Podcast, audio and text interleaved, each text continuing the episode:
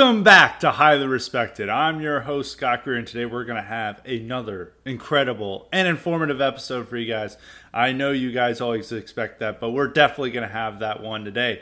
And today we're going to have a broad topic that I'm going to weave a lot of themes and topics into with uh, and it's going to be inspired by a hit song that we've all heard. It's uh, this is you know we've had a lot of podcasts on hit songs lately. Lots of music themed uh, highly respected. But this last week there was a huge hit on conservative twitter and then it expanded beyond conservative twitter. And it was another country song similar to jason aldean's. Well not very similar in or not dis not similar in sound, but similar in that it was a country song that connected with conservatives.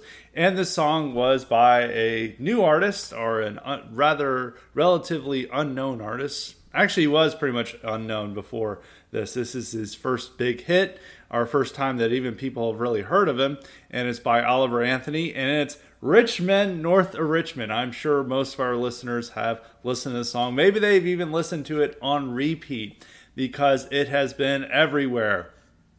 And like a lot of other hits, uh, musical hits on conservative Twitter or among conservatives, it hit the top of the charts on iTunes as in its release, and it has gone mega viral.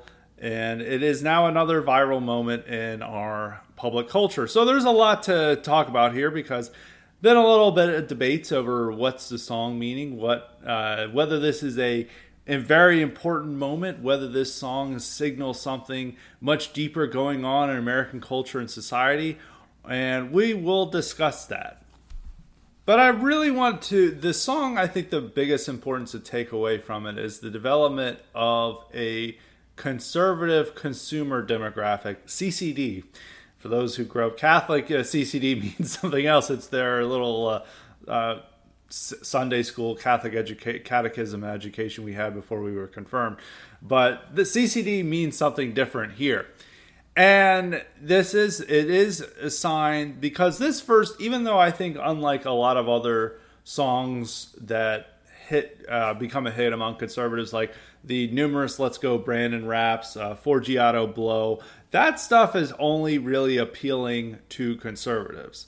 This has a lot of crossover appeal, probably even more than Try That in a Small Town. Even though Try That in a Small Town is a pop country song, everyone who listens to country radio is going to like it, but I think a lot of liberals are just not going to like, even if they're country fans, are just not going to like Try That in a Small Town due to the really overt political theme and message that they think is implicitly racist. Are in their minds it's explicitly racist, but you know how they think. They're a little bit crazy. With this except for a few except for like two lines, there's like one line about uh, Jeffrey Epstein Island, you know, worrying about minors on an island.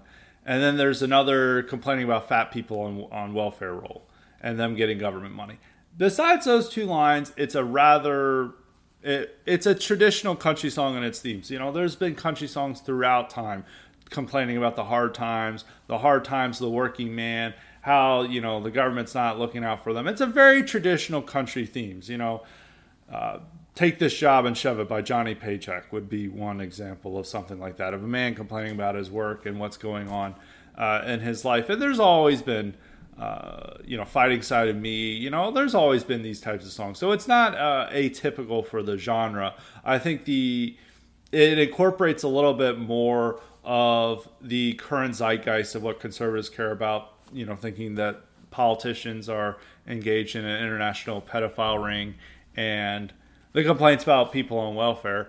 But I think overall, that's just a updating of what is this traditional country song. It's just fitting with the times. So it's not as political as Aldean's song. It's in also some ways, or in actually a lot of ways, safer than Aldean's song. Aldean's song is more suitable for country radio. You know, it's pop country. This is traditional country, which is not really what's played on country radio. It has, you know, it's not as big as in the mainstream. But at the same time, the Aldean song is more uncomfortable for people are more hard hitting. I think it's more. I think it may resonate a little bit more with the message of the song because it captures a lot of the frustration with crime, with the with the lowering of law and order, with you know Black Lives Matter and some of the racial problems that we're having in this country, and it touches on all that, and it's you know really what appeals to a lot of Republican voters, but maybe it's even what the conservative commentators and a lot of other people outside of conservative circles are more uncomfortable with talking about because it's like, well, we we don't really want to admit this is what we really care about for some people. The race and identity stuff really makes them uncomfortable. While the Oliver Anthony song is more in what the image of what they want to present themselves is that, oh, we're, you know, we're not racist, we're about the entire working class. We're about the forgotten man and it's it's an economic problem, not an identity or cultural or racial problem. That's really what's happening. I don't I don't think this guy had any that this type of deep of meaning was attached to the song. I think the guy just wrote a song, what he felt like and his frustrations, and I think it's that people are running with the, their own interpretations of it. But that's what it comes across as. It comes across more of what conservatives want to think that they care about or they imagine that they they themselves are and what they fundamentally care about and what's motivating the current right rather than Aldean's song which is probably closer to what the general base cares about what the general base thinks about how they want they view the state of the country right now but it's a much more controversial because there's the racist angle that they can play on here.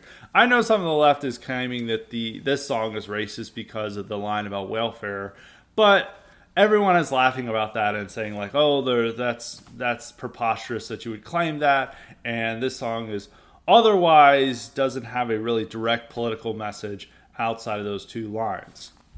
And the song did become a hit, and it's become, as you know, returning to the theme of the conservative consumer demographic, it does show the power of the conservative consumer demographic because, you know, this is, I don't, there's been several songs that have hit the top of the iTunes chart.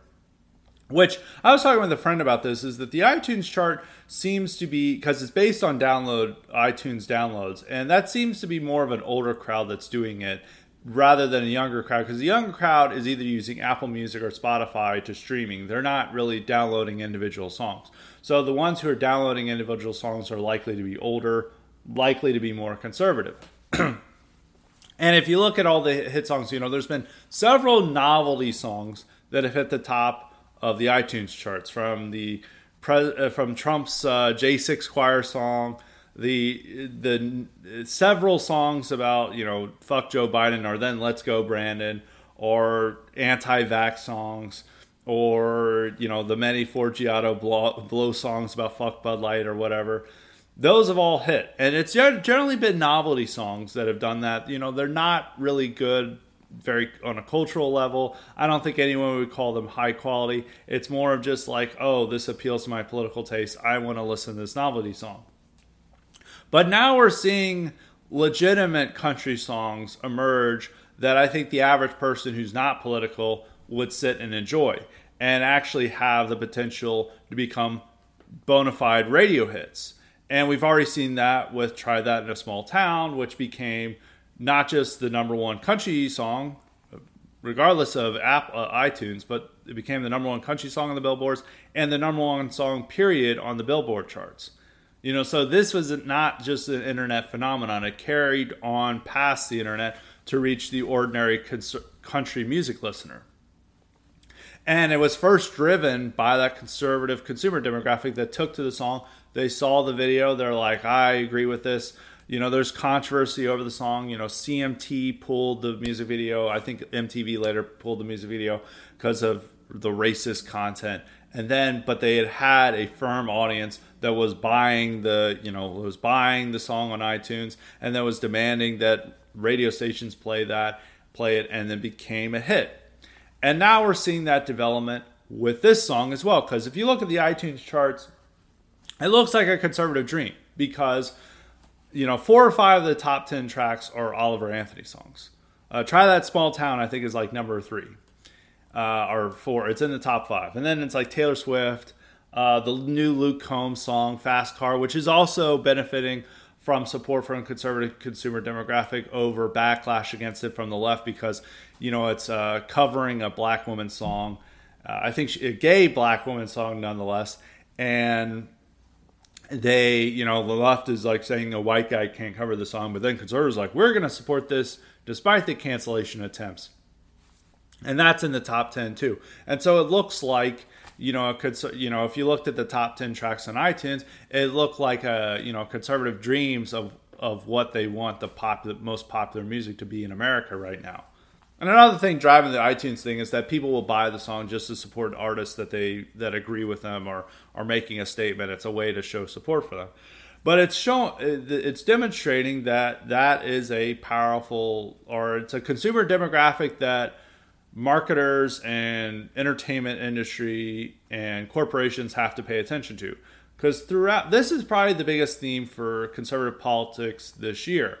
Outside of the trump indictment and the firing of tucker carlson which the firing of tucker carlson almost undermines the notion of the conservative consumer demographic but there's still some um, it's still it doesn't fully uh, uh, discount it but what, what we've seen throughout this year, I think the biggest news story for conservatives is the Bud Light boycott. And this is not me just being facetious or being critical of it. It really is the biggest news story, even more so than Trump's indictments, because, you know, this started off in the beginning of April and it's still a top news item for conservatives. Like Fox News still has, if you go to foxnews.com or you watch Fox News, they will still be talking about Bud Light's declining profits and how people, how wokeness has killed the company and this is several months later, and it's still a top conservative item, and it's very much conservatives feeling like they finally won something. But that's also demonstrating the conservative consumer demographics sway is that this initially became a boycott is that there was this highlighting how they made a case of beer with Dylan Mulvaney's face on it and there was outrage and then eventually that carried on to ordinary people are the core demographic for Bud Light, which is the bros, and the bros have decided that now Bud Light is the gay beer and they don't want to buy it anymore due to that conservative outrage, due to the conservative consumer demographic getting very upset about this. And then this applied to Target. Um, really, Target's only been the only other one that's had a semi-successful boycott because you know there was a, a plunge in its stock. Uh, they've tried with some other companies, but it's haven't quite taken off like it has for Bud Light or even Target. But it's not just punishing companies, it's also showing support for ventures that they like. Because Sound of Freedom it, you know, is the first time that a movie has been able to demonstrate its massive support among the conservative consumer demographic, and that's made it a big hit. You know, it's a low budget independent film and it's gotten I think over 100 million in the box office. You know, it's become a it's become a hit, a genuine hit. And that was all due to the conservative consumer demographic getting behind it and you know buying multiple tickets and you know a big reason why it became so successful is the company figured out a way that it wasn't just based on you know buying tickets for the movie and going and seeing it is that people would just buy in bulk or you know even if the tickets you know no one was using those tickets they were buying in bulk to show support for the movie to help the movie out and to create that message that this is a big hit which it you know a lot of people did see it. It's not saying that you know it's totally artificial but people were willing to chip in extra to ensure that it became a genuine hit uh, to, that it hit 100 million in the box office. And so it it's something that's showing that there is a powerful force within this conservative consumer demographic that's willing to support ventures, whether it's music or uh, movies. And even there, there's been the success of these anti woke uh, Bud Light alternatives, which I think in some ways is more of a grifter operation than probably the movie and the music. But it also shows that this is a a profitable market to tap in because every you know there's the ultra right beer. That guy has been making has made millions off that beer. Um, even though it's like over you know it's well it's overpriced i think it's like $19 for a six pack or some sort. But people are buying it anyway just to send a message. So this is a market to tap into and this is a huge benefit for the oliver anthony song. Even though as i said you know i it's not just conservatives who would like this song. And I think if the conservative consumer demographic hadn't rallied around the song as their anthem, I think it would be, you know, NPR would be loving the song because this is definitely country music that NPR would highlight the liberal audience, except for the few lines in the song that are like, "Oh, that's offensive," you know, the the Epstein Island and the welfare criticism Otherwise, they would love that song, and they've always promoted this type of stuff with like Tyler Childers, uh, who's now gone full uh, lib.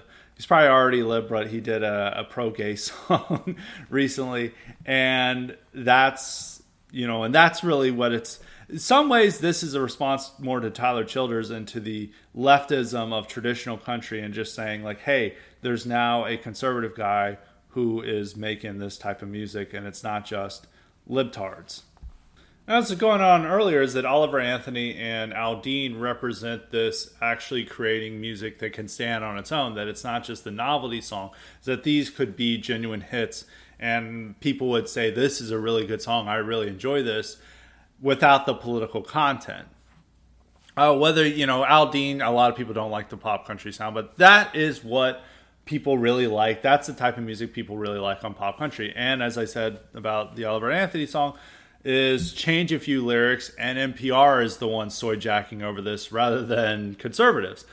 And that's that's the nature is that this is like expanding beyond the novelty tracks and the rap song, the terrible rap songs, and it's actually creating music that people would actually on its own say is good and would enjoy regardless of the political content. So it is a development of conservative culture, I think, in the way that people want it to be developed, that it's it's cultural creations that can stand on their own. They may have a political message or they may have that, but I think on their own, people would say that they enjoy.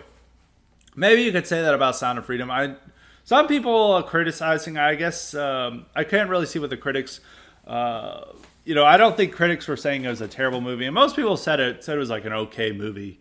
Um, I can't, you know, without the um, human trafficking element or the you know appeal to a certain political demographic, it's unclear whether people would actually say it's a good movie. But it's like probably better than any type of other movie conservatives have made in the past. So the level of creation and uh, quality is increasing among this among conservative media products or cultural products that they want to deliver and that it does and dude if it has a high a decent amount of quality it does have that crossover appeal it's able to reach people beyond uh, the conservative consumer demographic. Now we'll go into what conservatives have been thinking about this song because I think even more than the Aldean song that they have acted like this is a revelation, like this is a revolutionary moment in music that this has come out and people are uh, really reading a lot into it, probably more than you should be reading into it. I think I said like a point is like, what's my views on the song? I think the song is okay. You know, it's all right. I mean, I'm not like traditional country music, it's like okay when it comes on. I'm not. It's not really what I want to listen to in my free time, but it's okay. It's not like I'm gonna be. It's not like rap music or uh, soul and R&B or jazz. You know, it's not gonna make me upset that I that it's uh, playing, but you know, it's not really what I'm in, uh, really into. But it's a fine song, I think, and I've talked to people really big into country music, and they said that it's on its quality its own. They like it. I like. I talked to a friend who felt the lyrics were cringe and said, but he really enjoyed the music. Uh, so that's a that's a state of its quality. But you know the way the right has responded to it is a little unreal, a little unreal, because there's a you know the rallying around this song that is like even more so than try that in a small town. Probably equivalent to sound of freedom because with if you criticize sound of freedom you were a pedophile. Um, they they automatically said that like any criticism of this movie makes you a pedophile. With uh, this if you criticize the song uh, they're also calling you a pedophile because this this does you know as I've said before you know, the left has systemic racism, the right has systemic pedophilia, and that the fact the left calls everyone racist or bigots who they disagree with, now the right uh, is inclined to call everyone a pedophile that they disagree with, which it's what it is. It's a little humorous. I don't know if this is the best argument, but that's what they're rolling with. But it's not so much pedophile. It's that you're a bug man. That you really don't. That you're on the opposite end. That you're actually a spiritual libtard. If you're not obsessed with this song, if you don't think this is the best song ever, and that you have to enjoy this song, which you know, I, I don't think people need to be forced to do that. And they didn't do this with Aldean, probably because Aldean's themes are not the themes that they want to drive home of what they're about. Because really, what as I you know was saying a bit earlier, but to expand on this, is that this is really what conservatives want to see themselves as. They really want to see themselves as downtrodden, working class, ruralites, good old boys who are being exploited by the rich men and they're on the last dollar. And this is what the conservative coalition is. It's now made up of poor, hard scrabble, working class, the multiracial working class. Even though this guy is not saying anything about multiracial working class, but the people who are really getting into the song uh, really appreciate that idea. And it really, you know, furthers along with that. It's like when people were looking for reasons to explain Trump, and there was this guy, Chris Arnade, who was not a conservative. He was, I think, you know, he's like a mainstream reporter or something, or photographer, and he went around, you know, these really poor places in America to show Trump's America. And his point was to say that economic anxiety was the fundamental under our motive of conserv- uh, of the Trump moment. And people really gravitated towards that idea because there's a less icky aspect about it. It's it's far more comfortable. It's much more reassuring that now conservatives are on the working man side, and it's gives and it gives rise to this like pseudo Marxism that's becoming increasingly popular on the right, or at least among right wing intellectuals. And it you know, even for people who are not espousing pseudo Marxism and they're still stuck on the same libertarian economics before, they really want to imagine that they are the ones on the side of the working class, of the working man. And the working class becomes, for conservatives, the downtrodden people that they want to identify with in the same way that the left does with urban blacks, with blacks, is that they're like, look, we may be wealthy, but we have the same political opinions as the blacks and we're uh, and we are so and we're just like them and we understand them fundamentally. And for conservatives their their rebuttal is that we're on the side of this poor hardworking guy out in appalachia who is at you know who no longer has a dollar anymore as the song is I ain't got a dollar. And we're on this side and our policies are about for this guy. It's very much about an economic nationalist message or an economic populist message that they want to convey.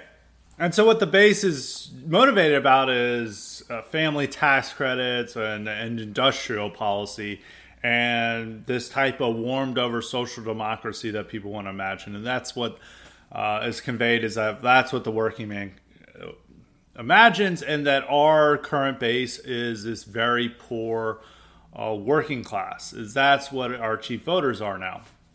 Which that contrasts with the right also saying that these people in rural areas are uh, near near millionaires who can afford Bugattis on a plumber's salary. Which there was a whole week long debate over how plumbers can afford Bugattis, but they choose not to drive Bugattis, and um, uh, very the very strange take on this because the same people who claim this also claim that these people are so poor and starving that they're ready for revolution.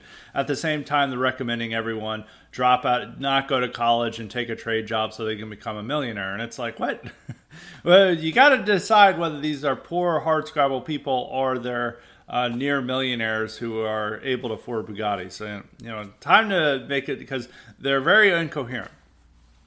But the opinion is is that this is the idea of who's the hardcore Trump voter. But in reality, it's not quite the hard scrabble person living in a trailer home who's barely making ends meet. Now, a lot of those people are voting for Trump, but the really hardcore Trump voter, and this is shown by January 6th, it's somebody who owns their own business, who lives in that same area, but is likely to own their own business and rather successful. It's somebody who lives a mile down the road and has a nice house, has, you know, a big ass truck, and owns a boat. Because, and liberals like to point this out, in 2020, there were all these Trump boat parades to show the massive support of Trump. And then the liberals would you know make fun of it and say, "Oh, these guys think they're working class, yet they have enough discretion or they have enough disposable income to buy a boat." And you know, I don't think that's a I don't think there's anything wrong with that, but I think it is the the hardest core Trump voter is somebody who identifies with the poor, hardscrabble working class, who does imagine themselves as being oppressed by the elite, but on an economic scale, uh, they're doing quite well. They're they do well enough to be able to afford their own boat to participate in a MAGA boat parade. And even if you looked at January 6th, you know the majority of people who were arrested were business owners and middle class people. It was not unemployed working class or people who had working class jobs. That was a minority. It wasn't these people who were driven there by economic anxiety. They're, the chief uniting principle, besides that the election was stolen, was that the great replacement is real and it's a big problem. Studies show this. It wasn't over uh, industrial policy, it wasn't over uh, gig economy exploitation, which is what Sohrab Ahmari and some other people tried to claim, is that they were so upset about DoorDash not drivers not unionizing, and so there is this imagination that we represent the really low end of workers that and they we that's why we need to care about Starbucks workers unionizing and DoorDash drivers unionizing and all these things when really a lot of those people are not our people. A lot of those people are not white or and if you've ever been people always talk about the Starbucks thing is like I know several people are like, I have never seen transgender people before until I step into a Starbucks. So these aren't really our people. Uh, our people are more of this guy who lives in a rural area but is very well off. Whether he could be one of those successful plumbers that people talk about and he has his own plumbing business and he's well off economically, but culturally he does identify with you know the Appalachia, with the hillbillies. He you know he would describe himself as a hillbilly or redneck, but his income level is above that of well above that of what you would think is a stereotype.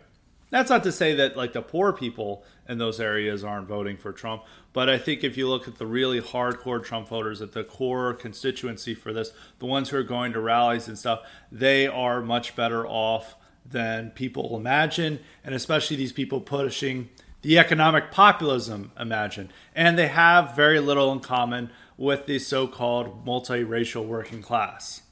And the song isn't just how the offline conservatives want to imagine themselves, it's also what online conservatives want to imagine themselves as. Is like, as anyone who listens to this show knows that a lot of people want to imagine that everyone who's on right wing Twitter is ruralite, has a, has never been to college, and works a blue collar job, and this is what everyone should do and this is what everyone is doing, the real Americans. If that you live anywhere in a populated center or if you have a college education, you're a traitor to real America. And so this song uh, further indulges that notion. And that's why all these people have been uh, really uh, taking their aim at the online right and like how like we, they've taken this song which you know they're instead of like being angry at the left they're really angry at like some random anons who don't like this song. Because there's been several people who've just taken the opportunity to be like this shows how the these anons have no connection with real Americans. That they're losers and weird people and they hate normal people. And Martyr Made, Matt Walsh, uh, Pedro Gonzalez, a couple of other people were all making these points about the song. And, you know, being uh, that this song is what they want to believe it, it, it represents. And I think it's like a weird opportunity to do this. Is like you know, there's a we- last week presented a lot of like uh, conservative rage at Anons. Um, some of it was stemming from the the Richard Hanania docs, and so there was a bunch of hit pieces on him. There was this Compact magazine article attacking eugenicons as losers who don't understand the multiracial working class there was all these conservatives dunking on this guy who's not a non Josh Lacash, who I've gone on his podcast before. He's a cool guy who was making fun of this uh, extremely ugly fat woman. And then all conservatives were like, this extremely ugly fat woman is awesome, and you guys are a bunch of weirdos and unnormal people. And then there was this woman, Megan Basham, who's like steal one of these like random people I've never heard of, but is now suddenly a thing uh, on conservatism and new right, and I guess steals energy and memes from the Anon sphere. And then she was attacking an Anon for making a Asian joke about UPS workers and how much money they make. And she's like, I didn't sign up for this. Count me out. And it's like, you know, this is what the internet is. And so there's a, a lot of rage at the at the online right uh, from last weekend Anons, and this really, which these guys are a part of the on- online right too, but it's more of an outrage at the dissident right. And then the song, which really has nothing to do with these battles, all these guys, because there's this um, solidarity around the song that you cannot criticize it. You cannot even say, even if you say it's not the greatest song ever, that proves you're a bugman. And so people have now found this opportunity to be like, oh, everyone's on my side. So if I dunk on anyone criticizing this, I get engagement and I get empowerment and I show myself as better than these people which I, I just find weird. I, I really don't like the uh, people like demanding you think this is the greatest song ever, and some people are just like getting a little over the top in it. Like people are saying like, ah, this song gives me chills. Like there, I've never heard such a powerful song. I think it may be due to just the fact that a lot of people don't listen to much traditional country and they haven't heard something like this before, and so they really into it, or it's just like the social media impact of people. You know, all these guys have hyped themselves up to believing that they represent the working class and the forgotten man, and here comes a person uh, delivering that message, and now they think that this is the anthem of the silent majority. And there has been some some of the criti- criticism of the song are a little off base, even though sometimes I sympathize with some of the criticisms, even if I don't share them. One that the one that's probably most off base is that everyone's worrying this guy is a secret hicklib, and no, the guy is not a hicklib. He's like an Alex Jones fan, uh, is into like a lot of the kind of conspiracy theory stuff and other things based on his likes. He's definitely not a hicklib. Like this is a dude who probably likes Tucker Carlson, definitely likes Alex Jones. Uh, definitely probably is into maybe some QAnon stuff. So he and is likely somebody I would bet a lot of money that he voted for Trump both times. Um, I think he was old enough to vote in 2016. That's actually the weirdest thought is like thinking that this guy might not be old enough to vote in 2016. Once you get like a certain age, once you get into your th- early 30s, it's hard to figure out how old people are, and then you forget like you know somebody you'll think that you're around the same age with someone who's like 25 and then you're like um you know, maybe that person was barely old enough to vote in 2016. I think this guy's around my age though, or maybe a few years younger, just a few years younger. So I don't think uh, it's totally off base. But I would I would probably bet you know he definitely voted for Trump in 2020. Um, so I don't think this guy is like a hick lib at all. I think you know you, couldn't even tell from the lyrics. You know him complaining about people on welfare and people and complaining about pedophiles. Uh, those are very now right wing signals and the guy seems nice and genuine and but there is a there is a chance that this is not as organic as people want to think is that there is a chance that this could be a creation of a conservative PR firm is uh, I, I so far the evidence is not there that that anyone had a hand in writing the song outside the guy outside of Oliver Anthony that and by all accounts it's just like this guy wrote the song he did it, he put it out there, and then just people discovered it. That so there's no evidence so far to say this. I don't think this undermines the song's quality or whether people can enjoy it or makes it a psyop, but it does show. Uh, you know, it is it down. It definitely tarnishes some of its appeal a little bit, and it also does show that now conservatives are figuring out how to make money uh, off of the new and emerging conservative consumer demographic, and they know how to play to it in a way that um, not quite as organic as they want to imagine. Because, well, what happened is, is the song took off, and then this guy, Jason Howerton, who's a longtime conservative operative, uh, conservative political operative, usually been doing social media stuff. He made millions helping uh, Dan Bongino's Facebook page.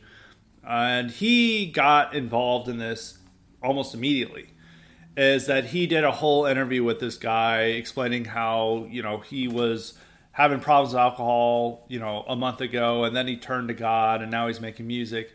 And he's creating this story and image around the guy and this mystique. And also, the guy had a message, delivered a video message about the time that it seems that Jason Howerton had gotten involved and maybe this is done with Jason Howerton's help, is that he did a video saying like I'm, you know, trying to establish that it's not he's not a Republican or a standard conservative. He doesn't really like both parties. He doesn't like how they're for uh, for the wars and they're like corrupt and they're not doing anything about human trafficking. And so he did a message that is establishing him as not as a partisan, but as somebody who is conservative leaning and definitely uh, has a lot of the values of the ordinary conservatives and libertarians. And then, like him at his concert, he per, you know reads from scripture and stuff. And you know, you have to ask it. Howerton seems to be involved with this guy. I don't know if you would call him his manager, but he's definitely doing PR for this guy. And you you do have to wonder if like a lot of this is just him realizing that you know being advised is like here's how you create make these people even more loyal. This is how you ensure you get a bigger audience so they become more devoted to you. And you have to hit these points along the way. And we're going to create this image around you. Now, this is not the first time in music history that this has been done. Actually, for a lot of popular rock bands, they created this image, this brand that maybe wasn't quite true with reality and then they did it. And also, there's been a lot of times where there is kind of an inorganic process, or that this isn't just coming from the artists of what songs they did. There's been a lot of times where record labels came down and like, we want a hit track from this, and it's got to have these elements within the song, and you need to do this to, in order to ensure this song becomes a hit. This has been t- happened time and time again, so this doesn't undermine the quality of music. I mean, this is just a standard practice in the music industry, but it does take away a little bit from maybe the appeal that this is just a country boy singing a song and then it goes mega viral without him, you know, you know, just on its own. Is that there could be a chance that maybe this is boosted initially by, you know, a conservative social media operation. Uh, I think now that doesn't mean that people don't genuinely enjoy the music and this song isn't genuinely reaching a lot of people. It is, but I think it just um, undermines some of what could have happened with the song or why the song became so popular. But by all accounts, this guy just did the song. I think he did have conservative connections beforehand. Um, you know, with the video, the channel that it originally had been published on, and and maybe some conservatives were aware that this song could be coming out, and maybe they're like, you know, he could have just written the song and he's like, hey, I got the song, and then these guys like, oh, I think this could do big on conservative media. We'll help promote it, which I don't think there's anything wrong with that but it does uh, you know shed some light on what the song may be like and it does shed on you know say even though this is not you know we have no evidence that this was created by a social conservative media pr firm you almost would think it is based on the lyrics the guy himself over what the themes that are being hit on it would almost be like created in a lab of what conservatives like we want to imagine what would be a hit song for conservatives that they would really gravitate towards. And we want to do something that's different than pop country or these novelty rap songs. So we do this type of song, and it's appealing to economic anxiety and showing what the forgotten working man is saying. And he's really concerned with uh, our politicians being corrupt pedophiles and, and welfare queens. And this is the type of song you would create. Uh, I think you would have the only th- the only thing I would have said if that it was a conservative media PR firm effort is that they would have put in an abortion line in there, which there's not. Uh, so maybe this is proof that it was uh, not his own creation because I guarantee you, if like a conservative media PR firm was in there, they would have added something about abortion. So maybe that's like a proof that it's um, that it's not like you know that this is a, genuine song, and that maybe they initially helped promote it and that they've now like are helping you know burnish this guy's image to help ensure that he remains even more connected with that audience that he that made him a hit that made him a star. So maybe that doesn't take away from the music and i think the guy has genuine talent. You know he's he's the one singing and playing guitar on it so i don't think that takes away from it. But it's something that maybe if it comes out it could be true but we don't have any evidence that he created it, and by all accounts, he created the song on his own. But there are people, conservative media operatives, who are now working with him and ensuring that he does his best to appeal to what that demographic wants. So that's something to say. Uh, an aside that I actually just want to take, I want to say, is that I, you know, at this time that this became a hit on conservative Twitter is like I was seeing a bunch of t- accounts talking about how all the music is miserable now and it's downbeat and what happened to all the upbeat music. Uh, you know, people talking about this were Fisher King and Lafayette Lee, and they have this take that you know Nirvana invented downbeat and sad music, and now that's all what's on the radio waves. It's nothing like positive and upbeat, and then all these people are like loving this country song that's rather dour and you know uh, down it's like dour and downcast. You know it, you could even say it's a little bit of a depressing song. And but no people are like oh there's no like recognition of what they're saying. No it does show that like it, that's not really the case is like most pop music is still upbeat and you know positive maybe it's much more sexual now than it was in the 80s you know the type of music you hear on the radio station you know the they would have never allowed in the 80s. You know, in the 80s, they were complaining about Madonna and others uh, pushing the boundaries. And now today, you just have like full on, like, no innuendo song about like blowjobs or something, or even worse stuff. But, uh, you know, it still has an upbeat, you know, uh, tone and style to it and I don't really think the the grunge thing I don't think is quite true. It's like grunge was a flash in the pan, and it didn't really signal that now music is just going to be whiny and talk about how depressed they are. Because even if you look at the rock music of the later '90s, it's like this upbeat college rock stuff of like Hootie and the Blowfish and Third Eye Blind and that type of stuff. And then even if you look at the pop music, it was like boy bands. Boy bands were not like depressing at all. And you know Britney Spears and stuff like that. That was uh, so it didn't even really signal a break. I think a lot of people like to imagine that grunge was a more epochal moment than it was. And then if you look at back at what's traditional American folk music or what people really look to, and it's like expressions of it are blues and country. And blues and country have very depressing lyrics. Like what do you blues is not like sunshine? Blues is about having the blues. That's why it's called the blues.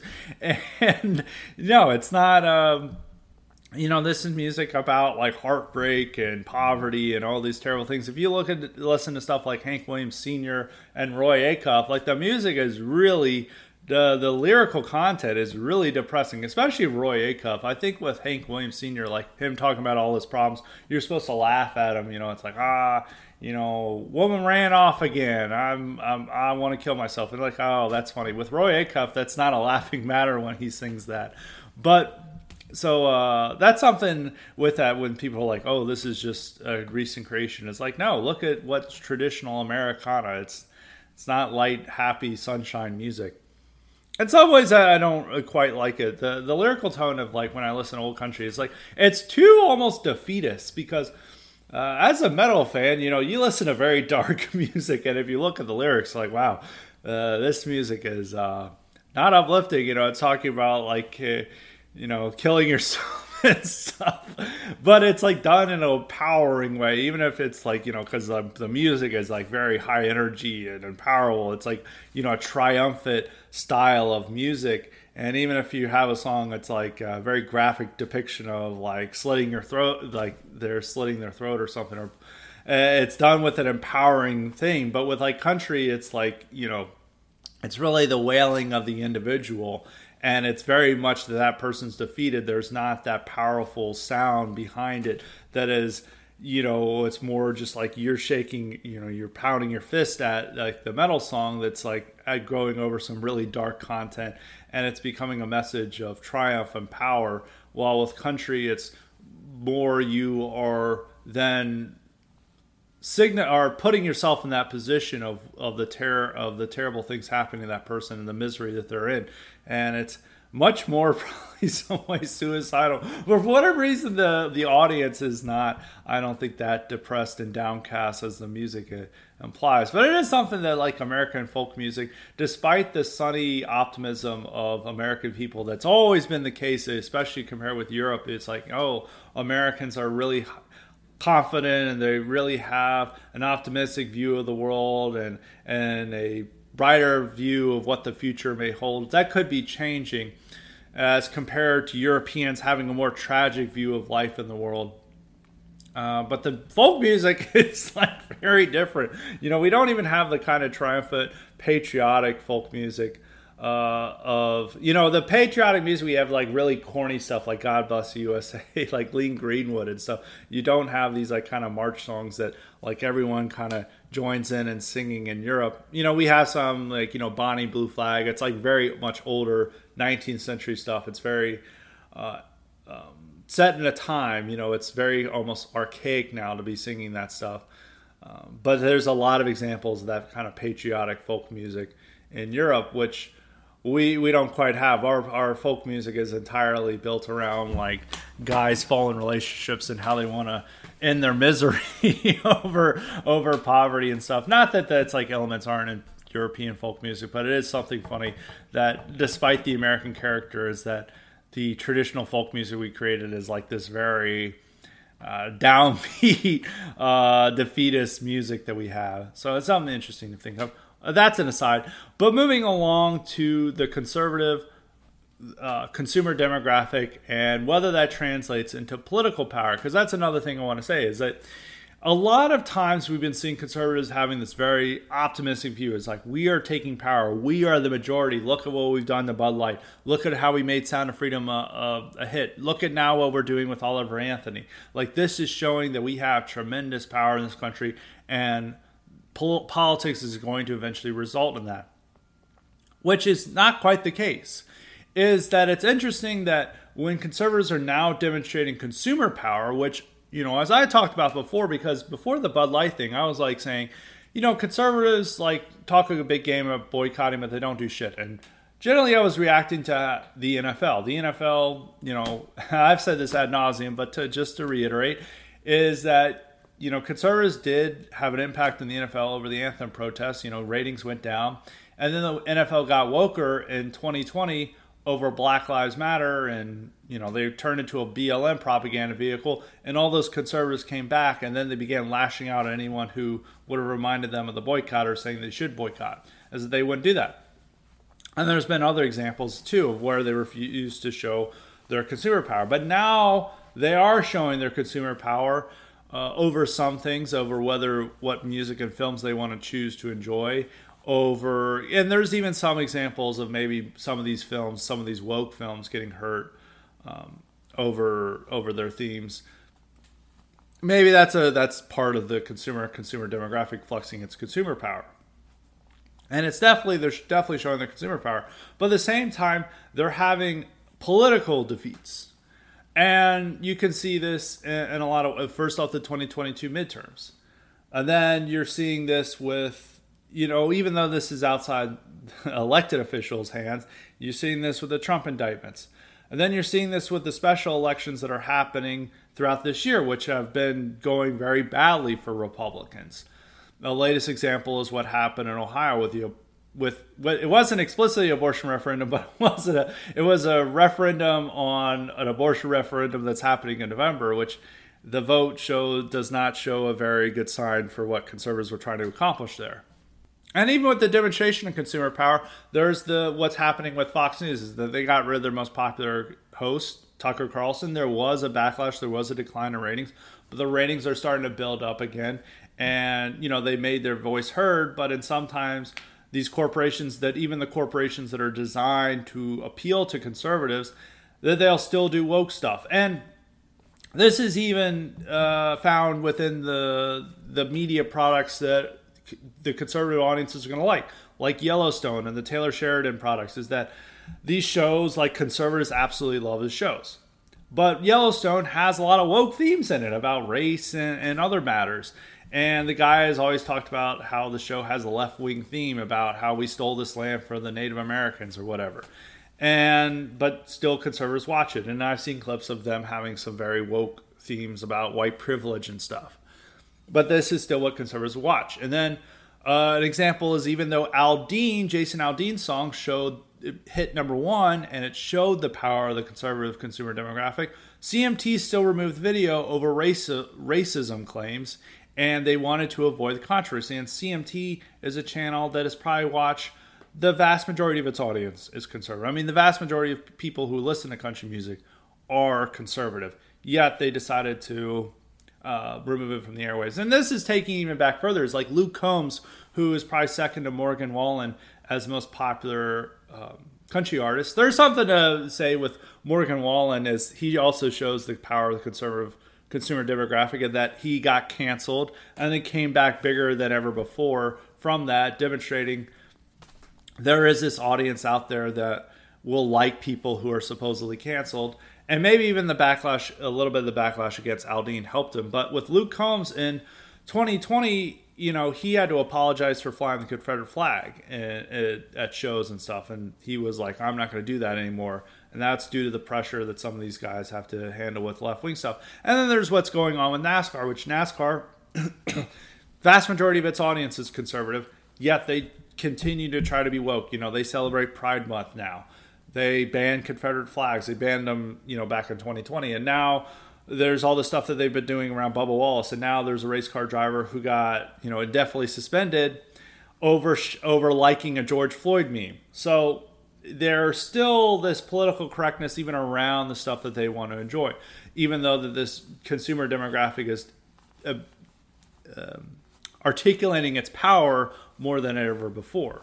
So there is that weird dynamic that you know they can help make Jason Aldean's song number one, but it won't be played on CMT over racism accusations. And probably even a few country radio stations were worried about playing it due to, you know, fears of being called racist. So it's a weird dynamic playing with there. But going to the political matters is that, you know, they're the conservatives at the same time that they're wielding more influence over the market, and there's now they're sending a clear message to the entertainment industry that and even corporations in general is that you have to keep us in mind when you're doing things that are we perceive as too woke or that we want products that cater to our interests and our beliefs. And at the same time they're doing this they're not they're not doing well politically. And so now i'll bring up the vote that happened in ohio last week is that ohio had a referendum on whether they needed a 60% majority to pass an amendment to the state constitution. And it's about because they have a referendum in November on having a constitutional amendment to keep abortion legal. Is that they can't ban abortion. I I think it's there is some legal uh, there is some leeway. It's like when a fetus is vital or stuff, so they could like limit it to a certain amount of weeks, but they cannot ban it. They cannot, and it's not likely that they could do. Uh, maybe they could do a heartbeat bill, but I don't think they can do a heartbeat bill because otherwise conservatives would be probably not as aggravated by the by the amendment. But it definitely limits what they can do, and it's definitely a referendum on whether Ohioans want to keep abortion legal. And you know, Republicans in the state realize, like, well, hey, uh, what if we create make the threshold 60%? This would make it you know much better for us to do what we want and say that you know you it'd be much harder for them to get that 60% threshold. Well, that bill, uh, the the vote, the referendum on to change the constitution or the threshold uh, went down in defeat. It nearly, you know, people voted nearly 60% no. I think the final vote was 57% or 58% voting no to not change it. And that was essentially 57 or 58% people saying we want to keep abortion legal in Ohio. And this was a huge defeat for pro lifers, is that they have continued to lose on these referendums and red states, you know, Kentucky, Kansas, I think it was Montana, and now Ohio. You know, Ohio is maybe a little bit more of a battleground state, but Kentucky, Kansas are not battleground states. I mean, there's more of a chance of a Democrat winning, but they're pretty solidly red.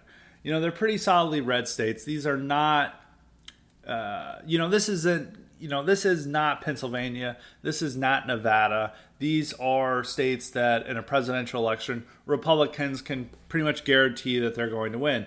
And yet their referendums on abortion continue to lose. Michigan, which is a battleground state, legal uh, passed a uh, constitutional amendment to legalize it, overwhelmingly so last year. So you know it continues to lose even in red states. You know Montana, Kansas, Kentucky, now Ohio, and it looks like in November, even though some people are trying to cope, they're like, well, we could still win in November. It's probably you know maybe they could get it by a smaller margin. Maybe it's under 55%, but there's a chance that even if they had had the 60% threshold, that the other side could still can still reach that 60% threshold which would be a massive defeat for pro-lifers. And this does show it's like you know they've time and time again said that the real reason for the 2022 midterms was entirely trump like abortion played no role with it. And it's actually a really popular issue and that all these voters are for it and they're and they keep hyping themselves up that this is an incredibly popular issue but at the same time, they're now admitting that actually we need to keep abortion off the ballot and we just need to uh, you know not have voters decide on it. It's like, well, if this is a highly popular issue that you're supposed to win on, and it's all Trump's fault, why aren't you running on it? Why are you not wanting to put it to the voters? It's because they continue to lose on this issue, and uh, you know I've been hearing you know the pro-lifers, uh, it's kind of a typical thing of conservatives. They've hyped themselves up for years and years and years, saying that the vast majority of Americans are on their side. It's very much similar to what we're seeing now with the right. It's like you know, no matter what is is that they're about is like the you know silent majority is rejecting Bud Light. The silent majority cares a lot about Target. The silent majority is seeing Sound of Freedom, which is an idea that a you know a very partisan minority represents the majority, which is not the case, which is what we're seeing in these elections. And no amount of hype or cope is going to change that. And I'll bring in one of the cognitive questions now. I'll, I'll return to them, uh, the rest of them in a moment because I've got more to say. But as a reminder, you too can get the power to ask me questions or suggest guests and topics if you sign up for the cognitive option at highly respected Substack. and that's at highly respected substack.com and make sure to sign up for the IQ supplements while you're there. this question comes from our good friend, New England refugee. And he's like, after this Ohio referendum, I think it's very clear that abortion is killing Republicans at the polls. I know we can't give up the issue and betray our own voters, but something has to be done. What is the messaging Republicans should take on this issue? Well, the the thing is, is just you have to just keep it with the states. Is and one problem I see is now pro-lifers are taking the absolute worst message from this, and they're like, actually, we need to run on a federal on a federal uh, 15 week ban, and it's like, absolutely not. That makes it even more unpopular. If it, if you're getting your ass handed to you on these state referendums, the answer to your political your electoral woes is not to go to a federal ban that is going to make this a president an election an issue for the every race in 2024 and become an issue in the 2024 presidential election where there's already struggles here. You're adding an additional problem and it's also never going to pass Congress either. That that a ban is never going to pass Congress because one, Democrats see that this is a winning issue for them. That they actually pay a penalty for going along with Republicans, and moderate Republicans don't want to go along with this because they're seeing what's happening on the state side. So it's never even going to happen. It's just a way to, you know, put it's a true electoral anchor to make it even worse. But the only thing you can do with this is just leave it as a state's issue to take it out of the national political conversation. And you have deep red states that pass, you know, restrictions on abortion and maybe they keep it off ballots. It's probably smarter politically for Republicans to keep this off ballots because, you know, Democrats, if you put it to a ballot, Democrats are able to turn out a lot of their voters to come are people who would otherwise not vote to vote on this issue. So the real thing is just to keep it with the state legislatures. Don't have referendums on it because they continue to lose referendums. I think in I don't know if it was in case in Kansas or Kentucky, but I know in Kansas the referendum there was done by Republicans, and it got defeated soundly and then they just said like oh well it was poorly worded and voters didn't get it. It's like well you're the one you're the idiots who worded this and put it to a ballot. And i remember when kansas first happened that they're like oh this is a fluke. This isn't representative. And then we've seen time and time and time and time again and it'll happen every time they could do this. Like they could put abortion to a referendum in a state like tennessee And I still think a majority there would vote to legal, keep abortion legal. And if that happened, that would just be uh, incredibly devastating to the pro lifers. So the real thing is to try to not make it an issue at the ballot box and to just let state legislatures go with it. I think the worst possible idea is to try to make it a federal issue and a national ban, which could only come from the idiots of Conservative Inc., who really have no conception of what the American electorate is about have been wrong about everything, about wrong about every election. They're once again wrong about what's happening in the primaries. They still insist that every poll is fake and DeSantis is going to win in a landslide. Same people who argued that every poll is fake in 2016 and Marco Rubio was going to win in a landslide are now back to say that uh, DeSantis is going to win in a landslide and every poll is fake. And except for the one poll that showed Biden soundly defeating Trump. For some reason, that was the one poll that was not fake. Uh, every other poll is fake, though. And so this is the type of because there's no penalty for this. If you say what that the conservative institutions want you to say, and they want to believe that abortion is a popular issue, and they want to believe that it's a politically it's going to help them politically to have a federal ban, and they want to believe that DeSantis is going to be the winner of this election, and if you indulge in these fantasies, you're rewarded. But if you counter these fantasies, you're attacked and smeared and you know shut aside, and you know they it, generates a lot of outrage on on these people. So in order, to, you just have to follow the herd and follow the crowd. And then these people come back as like I'm a respected political analyst that's been wrong about literally every fucking thing in my life, but for some reason people still turn to these idiots.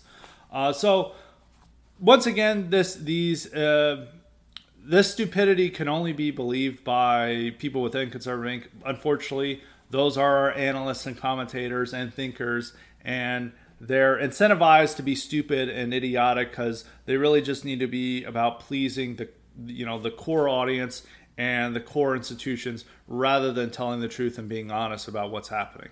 But I don't. I'm not obligated to do that. And so that goes on. And with my final point before I go to Cotton Lead questions is that one thing is that a new poll came out, and once again, not all polls are fake, that showed that ordinary Republican voters care, and this goes to the conservative consumer demographic issue too. So this is, you know, wanting to tie this all in. Is that showing that ordinary Republican voters care more about law and order than they do about wokeness? And Republican voters aren't really into economic populism either. So this this new poll that New York Times released is really undermining what the right wing punditry has been telling people, which is primarily associating, which is primarily obsessed with the superficial aspects of wokeness, and then the intellectuals are like, oh, they want more populist economics when in fact they prefer the kind of standard Republican economics that have always been the case, and but they and they really care more about restoring order to this country than they do about Bud Light. And you may say it's like law and order can be wokeness. Like I was talking to the friend about this, and he was insisting that the crime issue is actually a matter of wokeness, and so is immigration and stuff. And you could maybe say that because once again, wokeness is not quite well defined, or at least it is for conservatives. It's a sense that it's like political correctness. Now we can offer a more standard definition of what wokeness is, which is how the left is, is that America is built on fundamental discrimination and systemic racism these these structural inequalities are baked into the cake and what we need to do is to have dramatic reforms in order to change America. And so that would be something uh, of a good definition of wokeness. But for conservatives it's just a vague sense of you know political correctness run amok and they'll say something like, you know, all these gay stuff that's being pushed onto them. And if you had to ask, like, what are the chief elements of wokeness? And they'd probably say the Bud Light, uh, Dylan Mulvaney stuff, and Drag Queen Story Hour. Now, does this stuff, and maybe even they may say uh, trans athletes and girl sports. Now, does this stuff translate well at the ballot box? And outside of this poll, before I get into its findings, it's been found to be no. Now, does it hurt Republicans at the ballot box? That's that remains to be a question, but it doesn't really help them because the biggest example is that Republicans ran heavily on in terms of an electoral issue that illustrated their concern for wokeness and wanting to beat back against wokeness was bans on trans athletes and girl sports. Now, polling on it shows, you know, relative majority of Americans support this. But does do they really care about this issue? No. So it's not really motivating them to vote. It's something that's different. It's something that's like abortion in the years prior to Roe v. Wade being overturned. Is that you would see a majority of Americans say they want to keep abortion legal, but it didn't really translate much of the ballot box because people felt like, oh, it's a distant issue. I don't really have to worry about it. Doesn't affect me. But this is my opinion on it.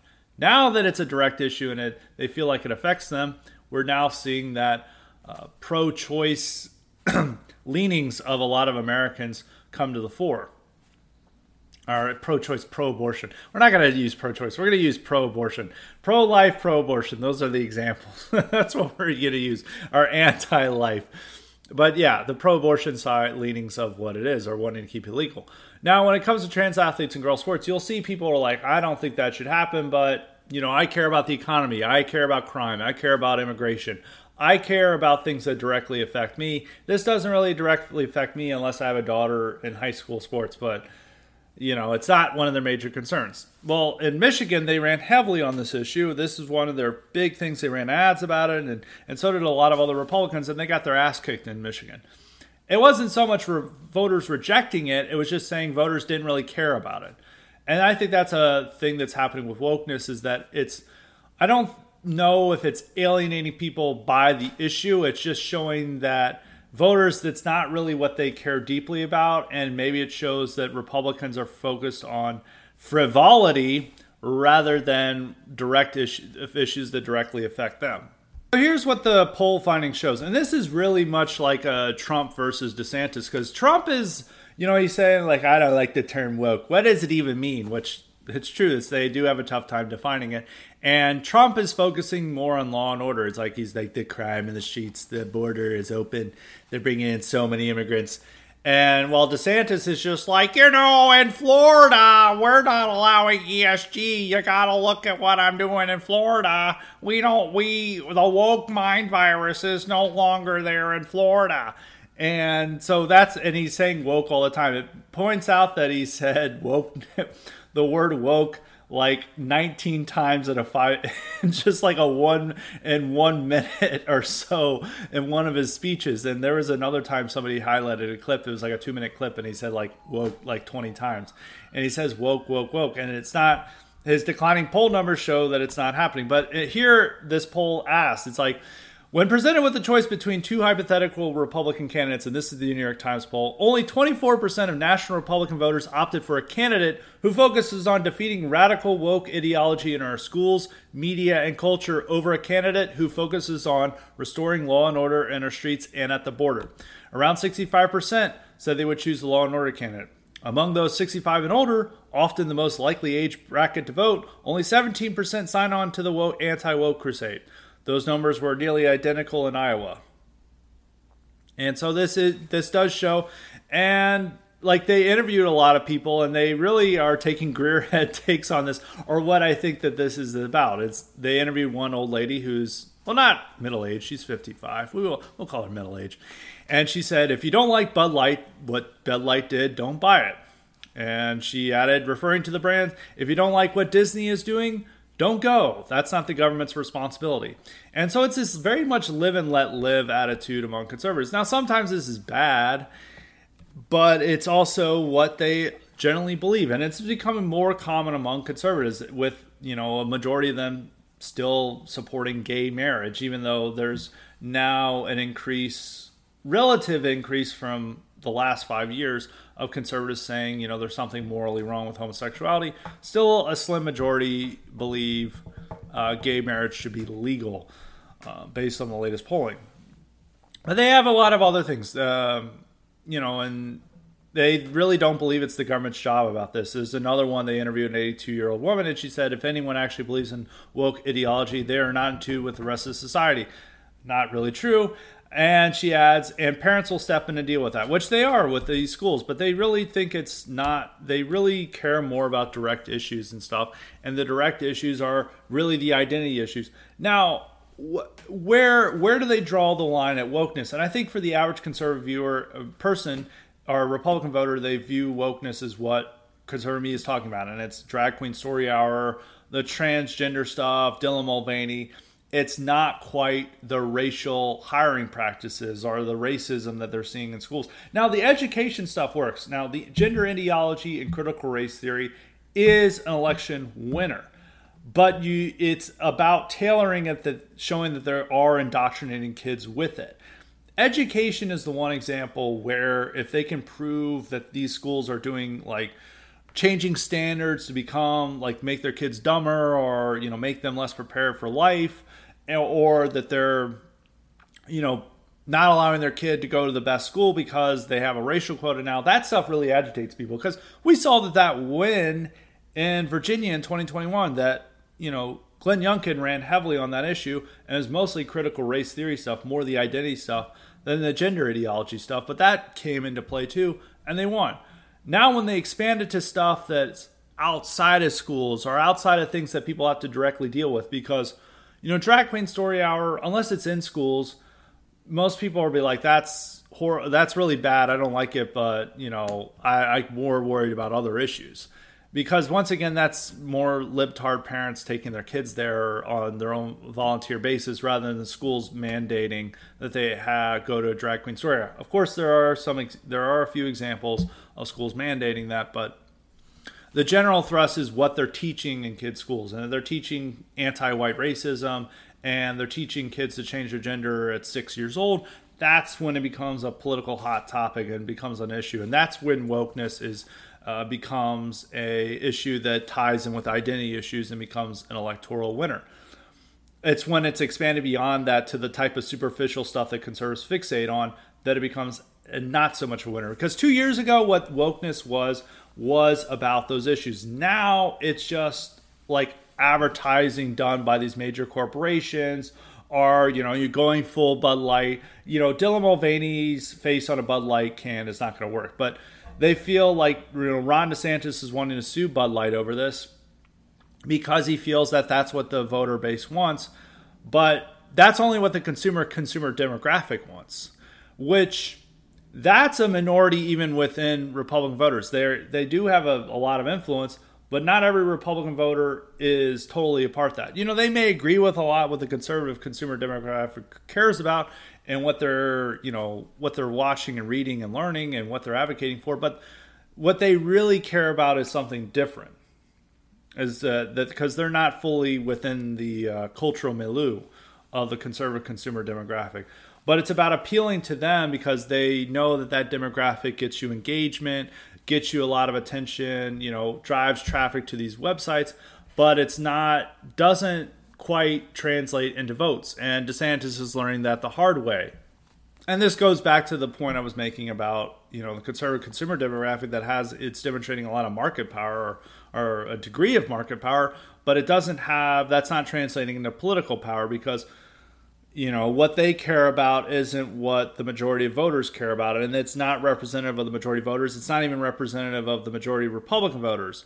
Even though there is some commonalities between the majority of republican voters and this demographic and so it's not it's market power but not political power. And whether that's preferable over political power is a is a matter of debate. I would probably say you'd probably you'd want both and but if you can only have market power in the way that they design niche products for you and that companies have to avoid the excesses of wokeness or excesses uh, that would agitate that consumer consumer con, see that CCD you would have and at the same time you're losing elections by a lot and the issues you care about are getting destroyed at the ballot maybe that's not quite the best scenario you want and this even goes with some of the economic issues. The poll found that, and the way it's worded, you would think that a majority of Republican voters would support this, but they only found that uh, about 38% of Republican voters said they would back a candidate who promised to fight corporations that promote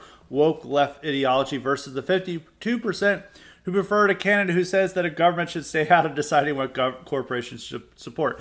I don't think that that's a pretty cringe position, I would admit. But it does indicate the type of libertarian views on a lot of the base and what they think. And that's like a, even by tax policies and business policies is that a lot of Republican voters don't really care about trade policies.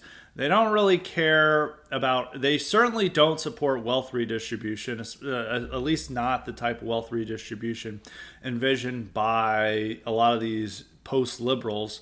Uh, they do like they do want to keep entitlements protected because a lot of these are older people and they know that those benefit them.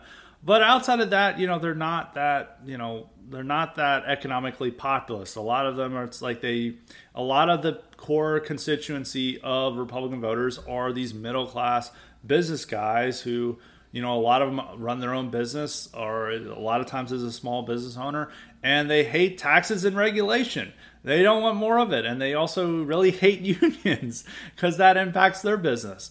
And you know to see like some of the right embrace a lot of the economic populism imagining that the work the multiracial working class is their is their base when in fact it's people who are building up themselves and you know entrepreneurs and those types who and salesmen who are the most fanatically republican most fanatically devoted to trump and a lot of these right-wing causes and you're basically advocating for all these economic policies that screw them over, royally screw them over, and it's not what they really want. And you're not really winning over that multiracial working class because you're not going to win over Starbucks baristas with, uh, you know, economic populism because they're they would rather vote for Democrats because they view Republicans as evil white supremacists. And even like a lot of the Hispanics who are starting to turn to Republicans aren't these like union workers or these guys working at the low ends of the economy. They are they are people who are following a lot of these uh, ruralites, white ruralites, who are trying to make you know the best ends. You know, they're skilled laborers and they're trying to open up their own businesses or they're freelance workers, and they once again don't like these left wing policies. They mainly just don't like the left's being so pro black and like being pro crime and they turn to republicans because they're like the democrats are promising blacks all these benefits and nothing for us and wanting to redistribute our wealth to blacks and also they're not doing anything about crime and they're allowing these new immigrants to come in here and impact our businesses and take our jobs and so we don't like that so we are going to support Republicans. So the reason why they're turning to Republicans, uh, more Hispanics are, is more identity issues than economic populism. And really, the poll shows, rather than law and order, it's better to see this as identity issues triumph more over the new type of social conservatives are, are the superficial aspect of wokeness, which is what conservative media fixates on, what that the conservative consumer demographic has a lot of interest in.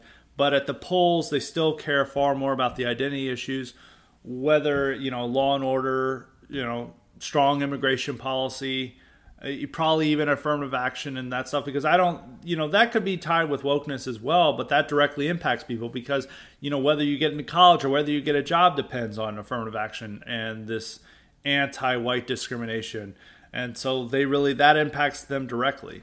And so the and you know, they're not anti economic populism either. And that's been shown in all their polls as well. And the real direction that conservatives need to follow in is not quite what the conservative consumer demographic wants to hear, but it's what ordinary voters care about. I don't think it, it's not it's hostile to the conservative consumer demographic, but you shouldn't confuse the CCD with the silent majority or the majority of Americans. You, it's a it's a minority that is demonstrating a lot of market power, but it does not have the political power that it imagines it has. And the song, the Oliver Anthony song, I think is just a song. You know, it's not representative of a rising majority of Americans who are upset about Epstein Island and stuff. It's just a song. You know, I think it's a pretty good song. It's an all right song and I think a lot of people just like it for a song. I don't think it's uh, indicative of anything deeper than that, besides that it does show the market power of the CCD. But in terms of what politics should be, this is not a surprising lesson. But if you look at polling, if you look at what's happening in those elections, what conservatives need to focus on, what Republicans need to focus on, is the identity issues, it's crime, it's immigration, it's even the economy and stuff. It's what directly impacts people not focusing on superficial aspects of wokeness, which is what a lot of conservative commentary wants to focus on because they're making a lot of money off it. And it's a lot what their core audience wants to hear rather than what's the truth and what's actually facing the country and what actually the majority of Republican voters want. And so that is my tie in of all that discussion. That was an hour and 20 minute discussion. We're going to have, I'm going to have a, I'm going to have an article later this week explaining, uh, going, expanding on one of the concepts we discussed in this podcast. So uh, be on the lookout for that. So now for the rest of the Convolete questions, and I'm going to give my reminder once again.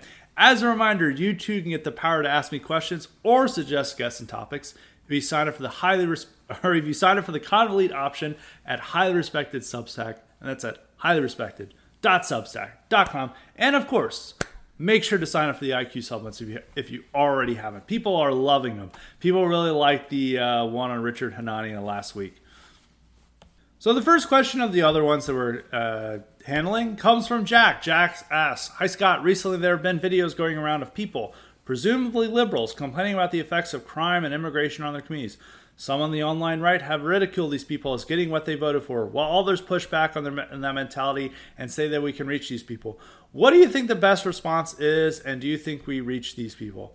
I would like to think that some could be won over, but election after election shows they don't change how they vote, so I'm not really hopeful. I think, you know, it's a little, uh, it's tempting to say they're getting what they vote for, but I think it's just better to show like this is what life is in like an urban America. This is what modern America is in these insane stories. Now, for the worst liberals are just saying like they need more mental health uh, counseling or whatever. If they're saying if they're recommending something stupid like that or this is caused by racism, then yeah, they deserve more mockery. But if they're just complain, if they're just like a, a city resident who's complaining about crime and they're like talking about their life, I think the better response is just highlighting that this is like life in urban America now, and this is what liberal policies will lead to. And if you're hearing this insane story, this is what's going to happen to you. Now, there have been instances of people, these voters, changing their minds. In San Francisco, for instance, is that they did recall their progressive DA who was pushing these policies. And they also voted to remove these really woke administrators of their schools. And so, that, but at the same time, the, the city is still allowing like mass scale looting. Um, and there's been a few other times too, but I mean, it's it's also tough. And you, some people pointed out the Eric Adams election too as like pushback against this, but Eric Adams hasn't been really doing that, and that's just like the nature of urban politics. Um, sometimes these people do change and they do want lower crime, but due to the nature of how cities are operated, that they get outvote, they get outmaneuvered by the political power of the black community or whatever other community is promoting these crime policies or soft on crime policies. So I think the best reaction, I think a little people get a little too gleeful about this. Sometimes, if it's a really bad example of just like this person had a tweet blaming white people for all crime or just saying blacks don't commit crime and this is all about how we need better schooling or something if they're doing something stupid like that then yeah but if it's just a random city resident and they've decided to maybe they have some like left-wing vibe or something i think the best response is just to show this is how america is descending into anarchy this is why we need tough on crime policies. This is why we need to restore law and order. And I think it's just a, not so much about reaching these people or whatever. I think it's just about highlighting the plight of these people to further along this message that left wing policies lead to chaos and right wing we need tough on crime policies. We need we need to restore order. We need to fight back against chaos and that's what we need to that's the proper response to these things is just to focus on the bigger picture of just highlighting about how life is in modern modern urban America now. So that would be my opinion on it. Um, I, I, understand why people would take glee in it, but I think sometimes they go over the top and like you voted for this, and the only solution is to move to the middle of nowhere. Which a lot of people are saying this also live in cities too, so they're not actually um, following their own advice. The next question comes from Mystery. He's asking for a book recommendation. It's like, hey, Scott, any book recommendations that deal with FDR from a right wing perspective? There isn't quite a good one because uh, there's been a bunch of libertarian works and like standard conservative Inc. works about this, but they come from a very stereotypical conservative Inc. perspective, and they'll be like, oh, he's racist because Japanese internment and all this stuff. And he worked with segregationists. Uh, so I don't know on the whole aspect of FDR, there's not a, quite a good one. There's one that I think a lot of people from a right wing perspective would enjoy. I don't think this author is right wing at all, but a lot of right wingers, Thomas Seven Seven really likes this guy, is Thomas Fleming. Different from the Tom Fleming that was involved with Chronicles, but this guy was like a popular historian. And he wrote uh, The New Dealer's War, which is about everything FDR was doing in the lead up to the New Deal and are doing in the lead up to World War II and how, you know, he was censoring a lot of Americans and targeting Americans who were critical of the war. I would say that doesn't really deal entirely with the New Deal and a lot of the FDR phenomenon, but it deal deals well with one aspect about that, and that was the warmongering. And so that's uh, that would be one recommendation. I'll have to get back to you. I, I need to investigate this topic. I don't think that there would be a good one from a right wing perspective, but there could be just a mainstream academic history that ex- explores what uh, FDR was like. Another book that's like pretty decent. I did an IQ supplement on this. Is Fear Itself, uh, which is by Katznelson. I, I forget the whole guy's um, last name, but I did an IQ supplement on it like two years ago, so a while ago, and it explored how FDR was dependent on a lot of these Southern segregationists and how a lot of his policies were influenced by Mussolini and others. It's more of a left wing critique of it, but it does show like what the New Deal was like and what some of the influences are. I don't think it creates as positive of an opinion of the New Deal, but it does have aspects about it about how the type of identity politics that we have was initiated by FDR's brand of New Deal and his brand of politics, and it indicates that. And so that's a that's a pretty decent book on it. But I'll get back to you on some other recommendations. But those are the two I'd have now. Neither of them, uh, Fear itself is from a left wing perspective, but it's still a interesting look at FDR and the New Deal, and and it's by Katznelson is the last name. Ira Katznelson is his name, and then The New Dealer's War by Thomas Fleming. So those are the two I would recommend. And one more book recommendation doesn't it's more positive about the New Deal, but I think it reveals a lot of the aspects about it. Is is Freedom from Fear by David Kennedy, which is part of the Oxford History. Very good book. It deals with a lot of other topics, but it also shows the New Deal. I guess the other thing to show is like the communist the communism element within the New Deal and how many of these people were working were associated with communists. Which there is a fourth book about it that's actually very critical of McCarthyism. But before we get to McCarthy, it's like sounding like McCarthy and what the role of communists and communist sympathizers are in the FDR coalition and that's Reds, uh, McCarthyism in the 20th Century by Ted Morgan. Pretty good, very good book. Up and in generally sounds like it's almost from a right wing perspective up until uh, after World War II. So that actually illustrates that, and also Stalin's War by Sean McMeekin also shows off a lot of the communist influence on the FDR administration and the New Deal, uh, particularly when it came to foreign policy and their Soviet bias. So those are. Um, that's a lot of books. That's like five book recommendations. So hopefully you jotted them all down. So, last but not least, we got a question from John. He asks Hi, Scott. My question pertains to the coverage of Sam Bankman-Fried. He is back in the news again for witness tampering. It seems that SBF is not getting the amount of coverage that you would expect for such a high profile financial crime. It feels like Bernie Madoff was a much bigger deal for the news media. What do you think this is? I think that there's just there's a lot of attention to SBF and there's a lot of anger over him. Uh, you know, the media really does not like SBF. You know, despite his numerous connections and stuff, he's a really unlikable person. And even when people see with him, they're like, "We don't like this guy. This guy's definitely uh, shady and sketchy. Uh, this guy is definitely guilty of something." But the reason why there's not as much attention to him to him is because Bernie Madoff happened in a time where there was not much news versus SBF, which we have, uh, you know, a deluge of news. I mean, you know, there's the Trump indictments, there's the primary, there's Joe Biden's issues. There's the Ukraine war. Uh, even just last week, there's the wildfires in Maui. There's just so much news happening now. Versus, and this has been the case with all like SBF. It's like we are having all the Trump stuff.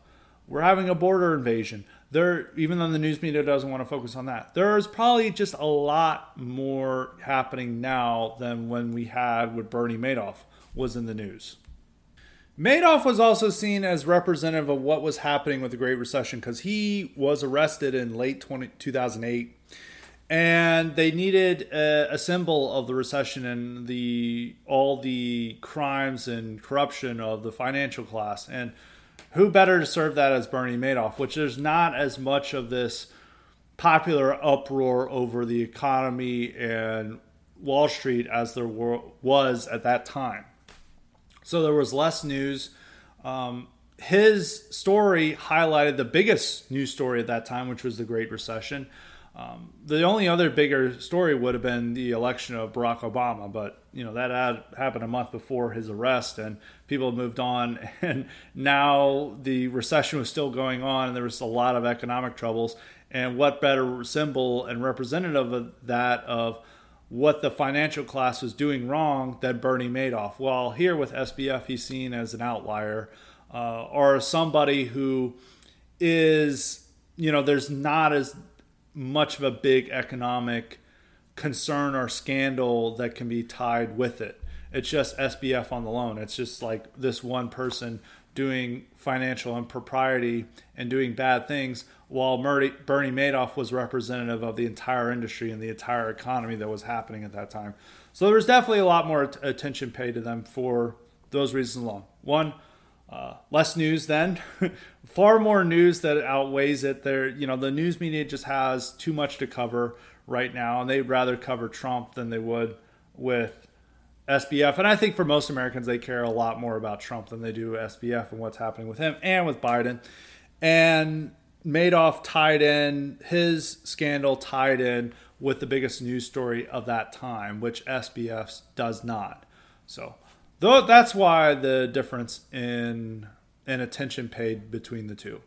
So that is it for today's podcast. I hopefully you enjoyed it. We're gonna, as I said, we're gonna have a article about some of the things I talked about in the main topic today and expand on that. So be on the lookout for that. And of course, we're gonna have an incredible IQ supplement later this week. So also be on the lookout for that. So until next time, stay respected.